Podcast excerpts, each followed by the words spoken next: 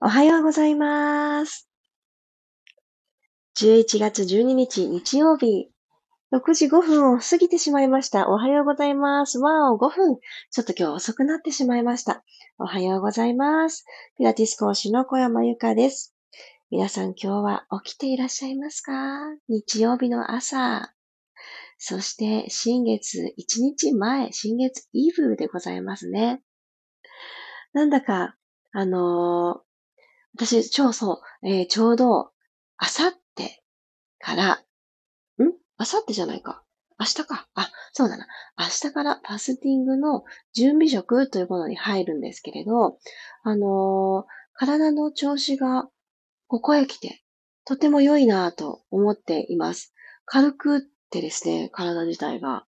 まだ小麦を抜いて、乳製品を抜いて、カフェインを抜いてという、まだこの3つしか制限をかけていないんですけれど、体自体がとても軽やかで、そして集中力がちょっぴり高まっているように、普段の自分とはなんか違うなっていうところを感じております。まだ始まっていないのに、なんだかね、あのー、小麦、もしかして私、これまでちょっと食べ過ぎてたのかなっていう嬉しい気づきと、カフェイン大好きなラテのことなんですけども、あんまりお茶って私はあんまり飲まなくって、私が日常的に摂取していたものはカフェインで言うとコーヒーかなって思うんですけどね。ちょっと思い込みだったのかもしれないなって思ったりしています、早くも。どうなっちゃうんだろう、明日からっていうちょっと不安もあるんですけども。そして3日後かな。3日後に始まるんですね。実際の断食タイムが3日間ほどあるんですけど、もう結構がっつり仕事入ってるんですね。乗り越えられるのかなっていうのもあるんですが、あの、経験者が言うには、ファスティング中、すごく、すごく調子が良くなるから、あの、食べなくっていいから集中力も上がるから、仕事逆に入れた方がいいよって言われた、その言葉をね、真に受けて、私、あの、そのまま仕事なんだったらちょっといつもより多いかなっていうぐらいあの入っているんですけれども、あの、ちょっとどんな体調で、どんな風に私は向き合えるのか、ちょっとだけ楽しみにしていたりします。改めましておはようございます。マリさん、クロさん、タモッチ、マリコさん、ユリコさん、さっちゃもおはようございます。あ、マリさんも、小麦と乳製品抜くと私も調子がいいです。今でも乳製品控え気味。あ、そうなのですね。あの、ジョコビッチ選手でしたっけ？なんか本出されてますよね。違ったかな？確かそうだった気がする。ちょっと、ま、遠い記憶なんだけれども、自分のテニスでのパフォーマンスを上げるために、ある時期から小麦を抜いたそれによってすごく集中力が高まってパフォーマンスも上がったっていう本を読んだですっていうのをね、あれ何年前だろう？子供を産む前だったから、8年くらい前かな。お客様から聞いたんですよね。なので私もちょっとそれに影響を受けて、パンを食べる量を減らしてるんですってね、教えてくださったお客様がいらっしゃって、その時私、へーぐらいにしか思ってなくて、あ大好きなものを少し制限して頑張ってらっしゃるんだなと思って、頑張ってくださいねって応援した記憶があります。そして乳製品に関しては、これはあのー、私大好きなんですけど、乳製品も。乳製品って、あのー、スピーチをするときとか、お話をする直前とかはあまり飲まない方がよくって、取らない方がよくって、特に飲み物での乳製品ですね。牛乳。うん。なので、いわゆるその、ホットミルクとか、カフェオレとか、ラテとか、ミルクティーとか、そういうミルクが混じったものを飲んでしまうと、喉に膜が張ってしまうので、ちょっとね、あの、っていう風になりやすかったりとか、絡みやすかったりとかします。なので、そういう人前でお話しするっていう時、ちょっと長めに話すっていう時には、乳製品を控えた方がいいっていうのがあるんですけど、それとは別なところでも私も効果をすごく感じています。ねえ、なんかあの、食べ物にこだわるっていうのを私、今回初めてこんなに真剣に取り込むんですけど、大事だなって思います。そして一回試してみてよかったってすごくすごく思います。まだ始まってないのに。自分に合う合わないって改めて思うんですけど、やってみないとわかんないですね。チャレンジできる自由と、そしてこのチャレンジする前の健康状態がベースとしてあってよかったなって早くも感じているところです。あ、おはようございます、けいこさん。あ、まりさん。16時間か14時間ファスティングを今でもちょこちょこしてますが、今も14時間やってます。ご飯食べるまでの時間に集中力が高い気がします。あ、私もこの話をつい最近聞いて、私みたいに3日間とかってしっかりまとめてするのではなく、1日の中でそうやって、あの、なんて言うんだったかな。あの、名前があるんですよね。そういうふうにマリさんが取り組まれていること。あの、そういうのってとてもとても、あの、自分にとってコンディションが良くなる方もすごく多くって、それをね、やってるっていう人が、周りにも聞いてみたら多かったんですよね、私も。なので私、やっぱね、食べ過ぎだったんだなっていうのもすごく思いました。そして、早くもですが、ちょっとあのブログに書いたので、詳しくは読んでいただきたいんですけれど、早くもね、あのー、食べ物へこだわった方がいいんだなっていうことについて、食べ過ぎだったということについても気づいたことをちょっと綴っています。ちょっと明日からも、あの、どんな風なファスティングデビュー戦になるのか続いていこうと思うので、そちらはそちらの方でまたご興味のある方は読んでいただけたらと思います。ではではではでは、今日の本題。15分間のピラストレッチ入っていきます。どうぞよろしくお願いします。今日は呼吸とストレッチ、ここに大きくフォーカスしていきますね。では、楽なあぐらの姿勢になりましょう。座骨が安定する形で起こしてあげてください。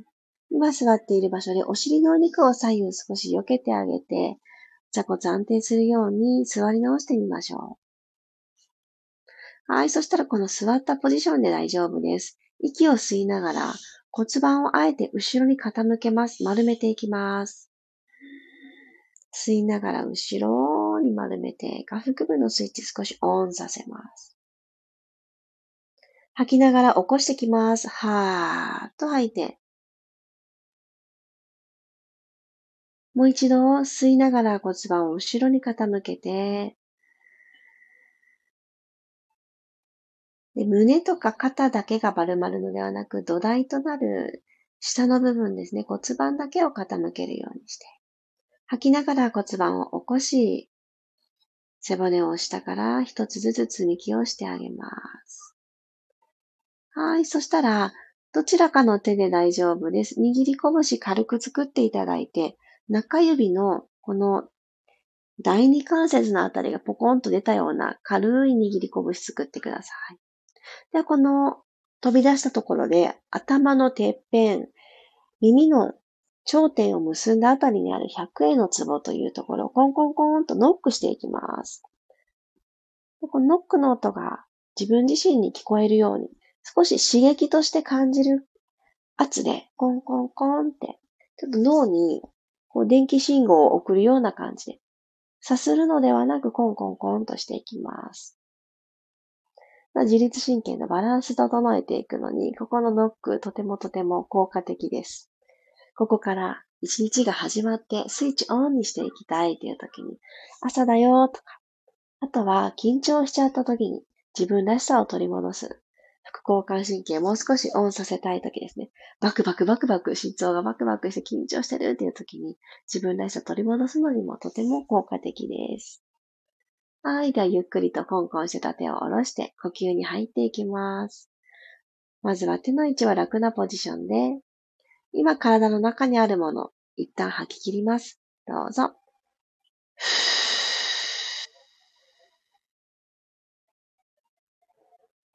鼻から息を吸って、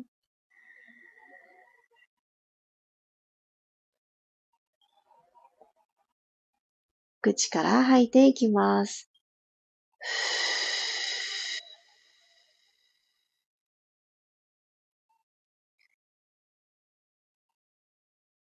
手のポジションを手の甲が肋骨のサイドのとこに当たるようにちょんと当ててみてください。肘が曲がってちっちゃな羽が生えたみたいな形になると思います。手の甲を脇の下から肋骨にかけてのゾーンに当てたスタイル。このまま息を吸います。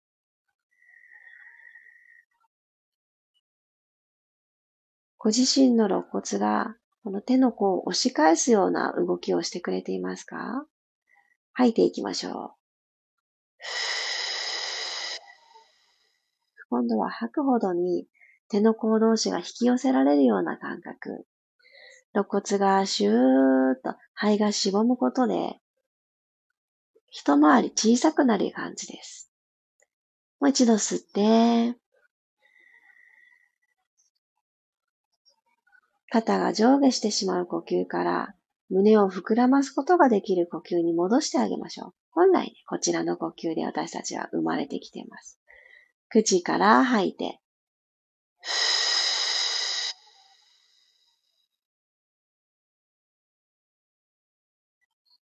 吐き切った方からもう一度鼻から吸いましょう。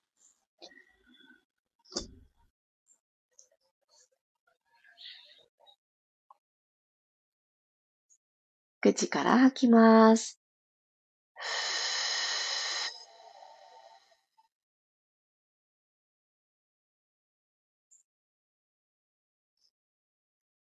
はい、OK です。では、お膝立ちになりましょう。マットを縦に使っていただいて、お膝立ちになったら、右の足、そのまま膝立ち残しておいてください。手を前方につきます。少し股関節からお辞儀するような格好にしたら、左の足を一歩前に、手と手の間をちょっと通り越して一歩前につきます。で、かかとをマットについていただいたら、そのまんまお尻を後ろに引いていきます。はい。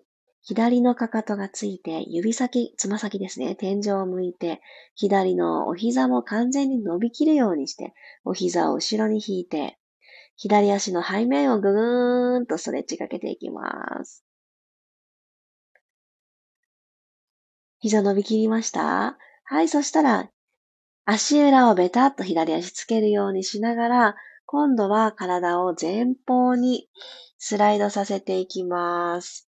右足の付け根がぐーんと伸びるポジションまで来たら、左足、しっかりマット捉えて、マットに下ろしてる手をふわっと持ち上げて、万歳していきます。上半身、左の前ももから起こして、ここのね、角度が90度になるように上半身を起こしていきましょう。左足と上半身の関係性、90度。そして、ほんの少しだけ恥骨を前方に送る。骨盤をほんの少しだけ後傾させてください。後ろに。そしたら、ほんの少しだけね、変えると、右の足の付け根がぐわーんって伸びてきます。OK、ここまで感覚が入ったら、もう一度手をマットに下ろして最初のスタイルに行きますね。かかとをつけて、左の膝をまっすぐにしていきます。お尻後ろに引いて。左足の背面伸びてきてますね。はい。では、もう一度膝を立てて、足裏をつける形ですね。はい、万歳をして、起こしてあげます。体を起こして、上半身、お胸が正面を向いている状態を作ってあげます。では少しだけ恥骨を前に送るようにして右足の付け根を伸ばしてあげましょう。OK。そしたら、この万歳した手を右回りにぐるーっと体を回すようにして、右手で右のかかとをタッチします。左手は斜め後ろを伸ばしていくようにして、斜め後ろを指さして。左の体側を伸ばしましょう。この動き初めてしますね。ぐーんと伸ばしていく。ゆっくりセンターに戻ってきます。OK。膝立ちにまた戻ってください。左足を一旦集合します。で、今度右足前に。手と手の間にかかとを落とすようにして、まだ膝は曲がってて大丈夫です。ここからお尻を後ろに引いていくことで、右の膝を伸ばします。右のかかとフレックス、つま先天井を向いてる状態。じわじわーとでいいですよ。ちょっとずつちょっとずつ膝を伸ばす。はい、ゆっくりと右の足裏をマット踏んで、上半身を起こしてきます。手つけられそうな方は万歳にしていただいて、両脇腹長く、ぐらぐらしても大丈夫。もう一度足裏でしっかり踏んで、自分の真ん中ってどこだろうって探してあげてください。万歳まで来れた方は、骨盤少しだけ後ろに傾けて、恥骨を前に押し出す感じにして、左足の付け根をグインと伸ばしていきます。呼吸自然に。ゆっくり手を下ろして、お尻を後ろに引いて、右足の背面ストレッチです。じわじわじわじわ。こうだんだんと外の空気が冷たくなってきて、冬がやってくるんだなっていうのを朝の空気の入れ替えに感じているんですけど、そうなってくると、気にかけてあげたいのがこの末端なんですね。末端冷えにならないように、足元からプラス1度、自分の体温高めるような気持ちで、巡りを後押ししてあげる。今日はそんな流れにしています。ゆっくりと足裏つけてお膝立てるようにしてバランスを取りながら両手万歳。ほんの少しでいいです。恥骨を前に送り出すようにして、このバランスを取りながら骨盤を後ろにちょっと傾ける。で上に上に反っていかなくても、この土台の骨盤のところの傾きを変えるだけで、左足の付け根、腸腰筋像ですね、上半身と下半身をつないでくれるこの奥の方がしっかり伸びてきます。はい、OK。ゆっくりと手を左側にぐーんと回していきましょう。左の手で左のかかとタッチしたら、右手はそのまんまこう描くようにして、後ろに伸ばしていってください。右の脇腹、伸びていますか？ゆっくりバランスを取りながら。はい、OK。体バランスとって、膝立ちのポジションに戻ってきてください。よし、ここまで来れたら一旦お尻を下ろして、足も前に投げ出します。ゴロリーンと仰向けのスタイルに入りましょう。ロールバックで降りてもいいし、手を使ってゆっくり寝転がってもどちらでも大丈夫です。よし。ではちょっと下腹部スイッチ入れていきましょう。骨盤が今床と平行になっているか確認します。大きく鼻から息を吸って、口から吐きます。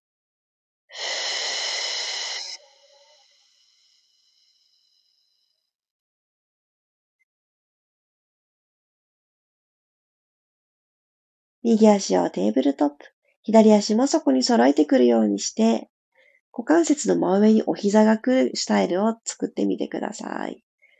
では、両手は楽な位置に置いて、手の甲がマットにつく状態にしておきましょう。後頭部でしっかりとマットを押してあげたら、息を吸いながらお膝をパカッと開きます。かかと合わせた状態で OK。パカッと開いて。今自分自身の足でひし形が作れています。この台。こう、ひし形ですね。そう、ひし形。そうそう。はい、閉じていきます。お膝を閉じる。吸って開きます。吐いて閉じます。内ももとお腹をつなぐワークです。吸って開いて。足の付け根のところからぐるぐるぐるっと外回し。吐いて、今度反対にぐるぐるぐる閉じる方向に。お膝が出会う。はい、吸って開く。吐いて閉じる。もう2回。吸って開く。吐いて閉じて、ラスト行きましょう。足の付け根からくるくるくる。かかとが出会った状態では大丈夫です。ゆっくり閉じる。OK。そしたら、このままニーホールドダブルレッグに入ります。吸いながら股関節の角度だけどんどん広げて、つま先タッチしに行きます。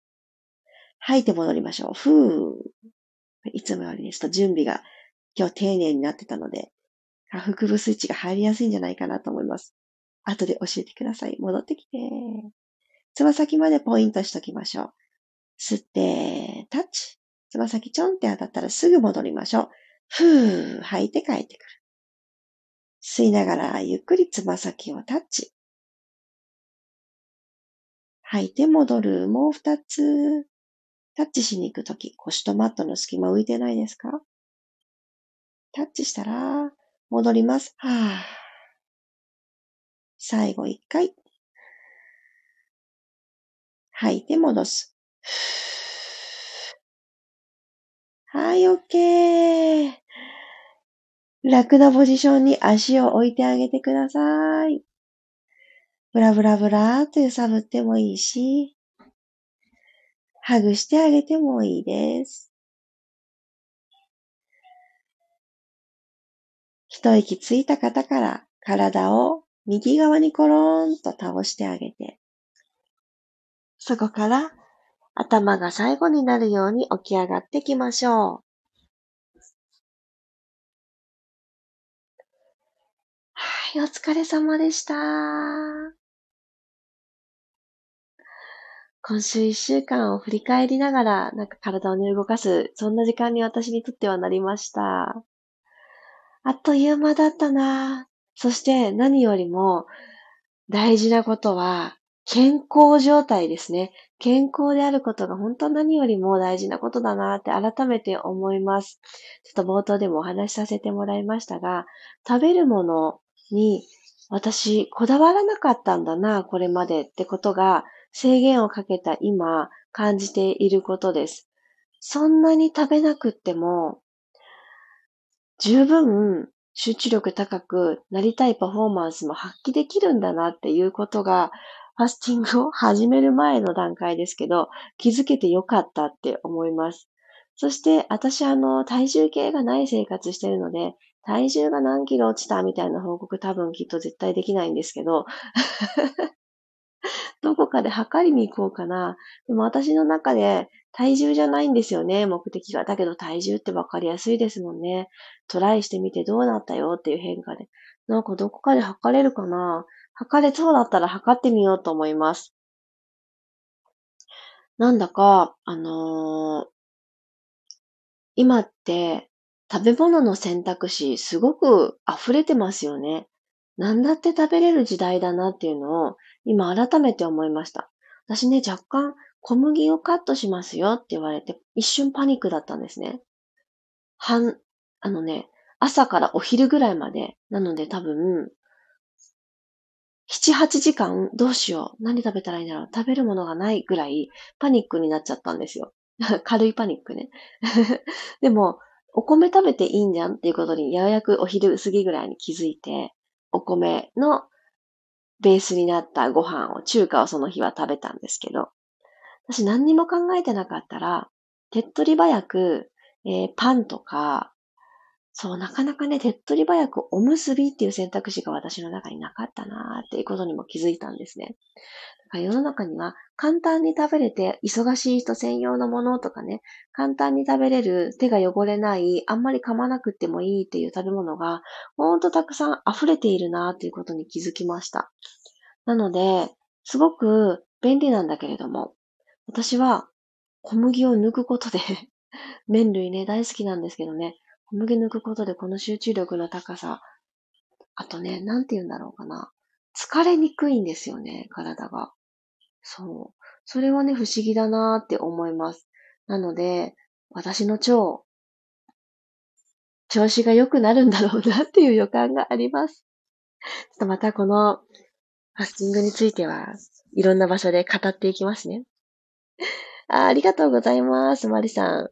下腹部スイッチオンです。よかったよかった。あのー、お膝をパカッパカッと開いたり閉じたりすることで、内ももと下腹部がつながってくれるんですね。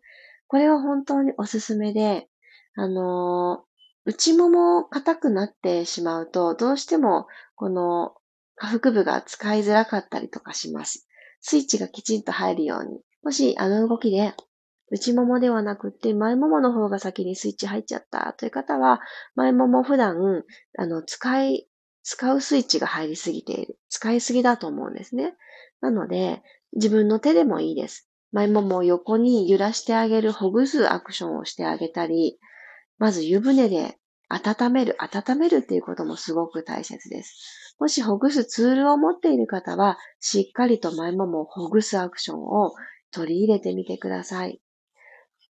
そうやって普段の頑張りをほどいてあげる時間を自分の体の使い癖があるところに与えてあげて、そしてなるべくフラットな状態。この人は頑張り金、この人はお休み金みたいな風にならないように、なるべくみんながニュートラルな、みんな同じスタートラインですっていうところにしてあげると、内ももだったり、使いたいインナーマッスル、お腹の中でも表面じゃなくって奥の方が使いやすくなってきます。なので、スタート地点を揃えてあげるっていうのを一つ目標に、ほぐしを行うときですね。頑張ってるな、この筋肉。疲れを早く感じるなって思われるところからスタートしていくと、ご自身の時間も有効活用できると思います。黒さん、コメントありがとうございます。私も胃を休めるファスティングを続けています。確かに体が軽く集中力アップします。おー、いいですよね。私もそんな感じがします。胃を休める。それも大事ですね。消化器官って常に常に食べたらずっと働いてくれてて、働き者ですもんね。特に寝る直前とかに食べちゃうと、寝るの？消化活動していいの？ってね、内臓器官はとっても困っちゃうんですよね。なので休ませるってほんと大事。私もこのファスティングに向き合う前は、寝る直前に何か物を食べてしまうっていう、食べたくてしょうがないみたいな衝動に変えることが結構ありました。そして自分の中で言い訳して、直前まで頑張って頭使ったもんね。だから食べようみたいな風にして、食べたりしてたことあるんですけど、いや、それね、全然体を大事にしてないなって思います。ほんとそんな時は、何か飲み物で済ませた方がいいですよね。あ、黒さん、飲み物はチャイが好きになりました。米粉のパンやスイーツ、お蕎麦もいいのかなあ、ありがとうございます。お蕎麦って小麦ではないんですね。小麦なのかな？あ、米粉。あ、お蕎麦小麦入ってる蕎麦粉。蕎麦粉だけなのかな？あ、違う違う。こあれですよね。蕎麦の割り方によっては入ってますよね。そうだそうだ。そうそう、私ね、この間今小麦抜いてるところなんですけど、蕎麦は食べていいんだっけな、どうだっけなって迷って、結局やめたんですけど、冷たい蕎麦しかあの近くになかったので、あったかい蕎麦じゃないと嫌だなと思って、そうだ、選択肢から外したんでした。10割蕎麦なら大丈夫。そっか、そうですよね。その割り方によるんですよね。そっか、そっか。お知らなかった。10割そばカルディで買えます。そうか。カルディだ。最近行ってなかったな。え、行ってみようかな。さっちゃんありがとうございます。あ、でもね、黒さん私ね、チャイがね、好きになりそうな予感がします。すでに。実はお家で作れる本格的チャイの、あの、粉末をね、この間、あの、ポップアップショップが出ていて、熊本のお店だったんですけど、めちゃくちゃ美味しくって、スパイスの具合が最高だったんですよ。で、すごく温まって、その温まった感覚が、すごく長続きして、えっとね、その時学んだんですけど、えー、っと、シナモンが血管を拡張してくれる作用があって、で、ペッパーですね。ブラックじゃなくてもピンクペッパーでもどっちでもいいそうなんですけど、ペッパーが体をポカポカさせる機能があるので、血管をまず拡張させてポカポカさせることによって、あの、血の巡り血が通ってくれる水路をあの広げて通り道を良くしてあげるっていう作用があるんですっていう説明までしてくださるチャイ屋さんで、あそれを聞くと、このスパイスたちちゃんと意味があってブレンドされてるんだなと思って、で、ほんと一口二口三口くらいかしら。飲んだくらいから、もうなんかあったかいねっていう感じになって、ゆっくりいただいてたんですけど、あ、これはちょっとお家でやってみたいなと思って、でそのスパイスたちのセットを買ってみたんですね。そしたらこれってね、って、チャイにしなくっても、スープを作るときに使うベースにしてもいいんですよっておっしゃってて、お肉やお魚を入れて、ただこのベースを作った状態で、あのー、スープを作ってあげると、スープだったら、必ず最後まで全部飲めるし、食べ物からの旨味も出てくるから、とってもね、おすすめですって言われて、これはちょっとね、かなりね、使えそうだなって思って取り入れたんですけど、早くもうん、ファスティング明け、その、カフェインを取れるじゃないですか。その時に私ね、まだね、コーヒーいらないかもって気持ちになっていて、そのチャイ、紅茶の茶葉で作ってあるから、カフェインは若干入っているんですね。それをね、一番に飲むような気がしています。いやー、味覚が変わるかもしれないっていう、その味覚というか、自分の感覚として自分の感覚が選ぶものが変わってくるんだろうなって、そんな予感がしてます。えー、あ、10割そば、案外普通のスーパーでもあるのでお蕎麦は活用しやすいかも。そうなんですね。次スーパー行くときにも見てみよう。近くのスーパーにあったらすごく嬉しいな。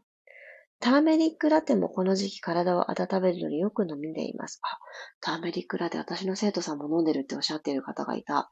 そうなんですね。私その時、え、カレーの味するんですか？って聞いたら、いや、そんなことないですって おっしゃって、あの、ターメリックだけだとカレーの味はしないんですよってことをその時に学んだなって思って。あの、ちょっと黄色い粉末ですよね。へえ、ターメリックね。あったかな？私、一時、自分であの、スパイスカレーを作るっていうのをチャレンジしたことがあって、そのあたりのスパイス一通り揃えたんですね。でも一回しか作んなくって、ずっと残ってる。多分、スパイスとしてもちょっと古くなっちゃってるかもしれないけど、もし大丈夫そうだったらやってみます。えー、いろんなのがある。ちょっと前はカルダモンラテ、呼吸器官にすごく合うっていうことで、カルダモンのシード、種のまんまあったので、それを浮かべて飲んだりしてたんですけど、今、すごくね、あのー、喉の調子とか、すごくいいんですよね、私。なので、今あの、風がね、流行ってる時期ですけど、小麦と乳製品抜いてあげるっていうのは私にとっても調子が上がるんだなっていうのをすごく思います。乳製品だったかもしれないな、喉の調子を悪くしてるのは。そんな感覚があります。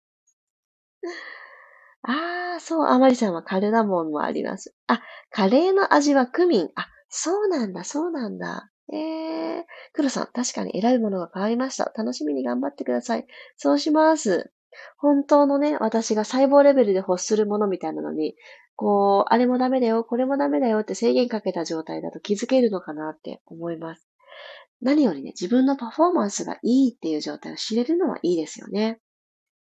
マリさん、シナモンやジンジャー、ブラックペッパー、好きなスパイス入れるのいいですよ。そうなんですね。そう、私ね、そうだそうだ。あの、昨日から、あの、そのファスティング用に用意しているマグマソルトっていうのがあるんですけど、それファスティング中に、あの、ミネラルを不足しないように、飲み物の中とかに振ってくださいねって、水とかお茶とかに振ってくださいねっていうことだったんですけど、なんか気になって、ちょっと今振ってみようと思って、振ってみたんです、昨日左右に。したらちょっと硫黄のような味がするんですけど、どうもね、それをすると何がどうなるのかっていうと、水素が発生するらしいんです。水素って、あの、すごく軽いじゃないですか。水、平、リー、ベで一番最初に来るから。あの、多分、すぐにね、空気中にふわふわふわってね、逃げていってるんだとは思うんですけど、まあ、すぐに飲む分には、ちょっとは体内に取り込めるのかななんて思って、あの、体の中に水素を取り込むみたいな一環で、ミネラルももちろんそうなんですけど、取り入れてみたんですね。で、あの、一杯だけに留めておこうってまだファスティング中でもないしって思ったんですけど、なんかちょっと気に入っちゃって 寝る前も左右にもちょっとパラパラって振って飲んでみたんですけど、あの、そのおかげじゃないかもしれないんですが、あの、下ごけの感じが圧倒的に違うんですよ。朝起きた時の。今までは、歯を磨かないと、もうなんかもう気持ち悪くてしょうがないみたいな感じの朝だったんですけど、口臭含め。今ね、口臭すらも軽い。なんて言うんだろう。口臭がなくなっていくんじゃないかなっていう感覚があります。小麦、乳製品を抜き、ちょっと不思議すぎて体の変化が、そういう感覚ある方いらっしゃいますか？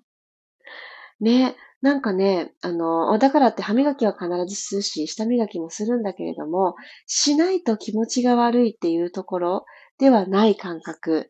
なんか口の中がとってもクリーンなんですよね。食事もするし、飲み物も飲むんだけど、その辺がね、違うんです。ちょっとそのあたりの自分の変化も今後綴っていきますね。あ、ちょっと今日も長い放送になっちゃった。ありがとうございます。そんな私の体の変化をお伝えしつつ、呼吸とストレッチ、じっくり行って下腹部と内ももスイッチにつなぐ本日のピラストレッチでした。アーカイブでトライしてくださる方も、ぜひぜひ体の変化、じんわり感じてみてください。日曜日、いってらっしゃい。そして明日の夜は新月なのでお会いできる皆様、とっても楽しみにしていてください。自分の思い込みを書き換える、そんなワークを行っていきたいと思っております。動く瞑想、書く瞑想、こちらはね、ギリギリまでお申し込み受付をさせていただいているので、参加できそうだな、やってみたいなって思われたら、夜の9時にスタートいたします。ぜひぜひチェックしてみてください。では、日曜日、いってらっしゃい。また明日、新月の朝お会いしましょう。6時5分。今度こそ6時5分に間に合うように準備します。いってらっしゃい。